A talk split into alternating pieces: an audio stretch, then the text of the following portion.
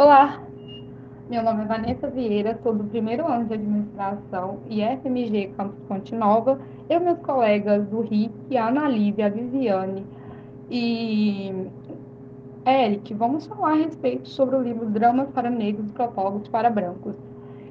Escolhemos o, o, tema, na verdade, o capítulo Sortilégio para comentar e, de e debater a respeito. E para quem não sabe, sortilégio significa feitiçaria, magia, bruxaria, conduta, ato de feiticeiro que pratica magia e bruxaria.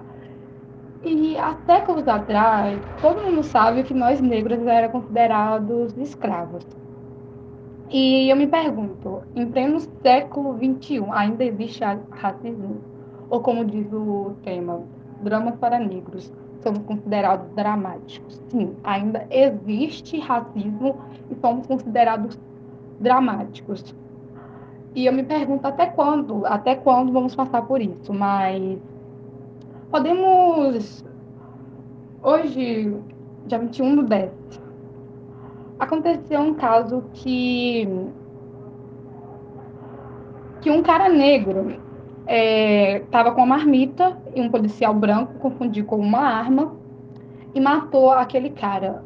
Não só isso está levando à morte, nós, por ter, termos considerados negros, somos considerados bruxos, é, macumbeiros, entre outras coisas. E entre outros casos, que somos os brancos acharem que tipo, a gente ter, estar com alguma coisa de valor nós roubamos, somos considerados ladrões.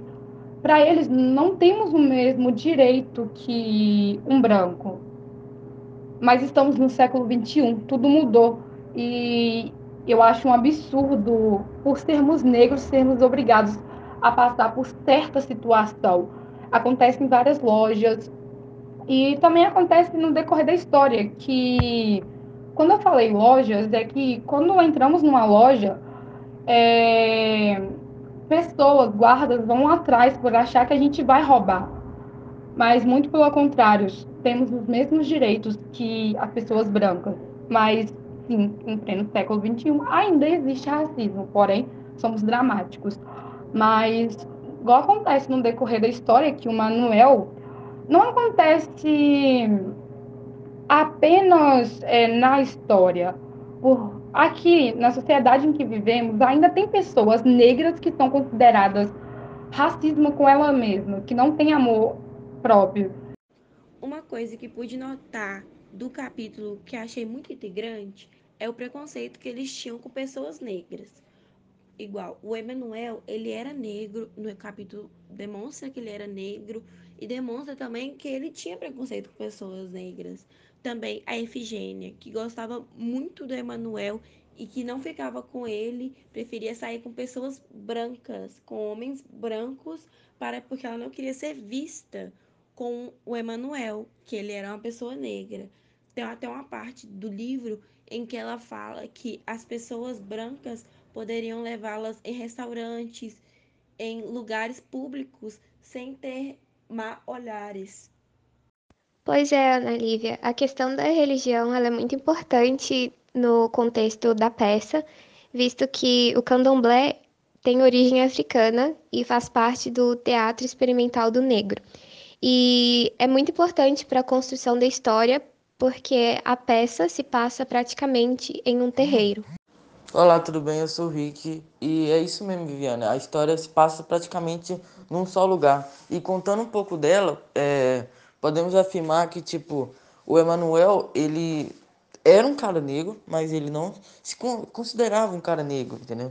É, ele também era advogado e pelo fato disso e pelos outros vários motivos também, pelo pai, pela religião dele, ele não se considerava um cara negro, entendeu? Tem até uma parte do texto que ele fala que tipo ele era um cara branco na visão dele de ser, entendeu? Então ele se considerava um cara branco assim. E na história ele sempre conta também da sua amada, Efigênia, ou a sua amante também. Mas que só pelo fato dela ser negra, assim, praticamente, que ele não se casou com ela. E se casou com uma mulher branca, a Margarida.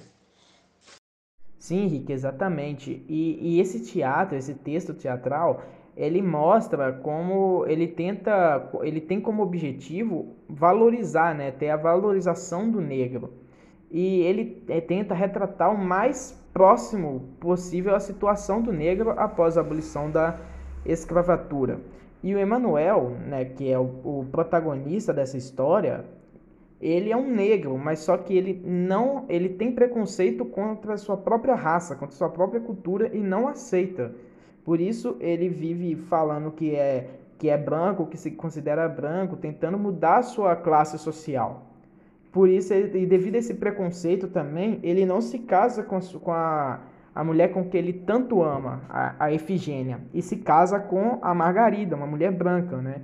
Só que a Margarida, por sua vez, acaba traindo ele. E nesse, e nesse acontecimento, nesse fenômeno que aconteceu, ele acabou ficando nervoso e matou ela. E matou, matou a sua esposa. Com isso, ele, vive, ele viveu fugindo da, das autoridades e na sua mente, ele não tinha se tornado tipo um, um homem condenado, ele tinha se tornado um homem livre, sem, sem preconceito, sem é, deixando suas raízes para viver uma vida sem preconceito, entendeu? Só que logo depois ele foi morto pela Efigênia, né, a sua antiga paixão.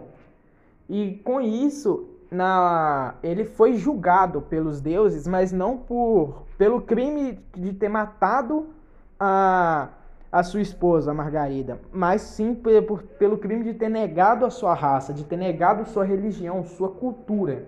Entendeu? Então, galera, esse foi o nosso podcast. Espero que vocês tenham gostado e compartilhe. Estará disponível em todas as plataformas digitais.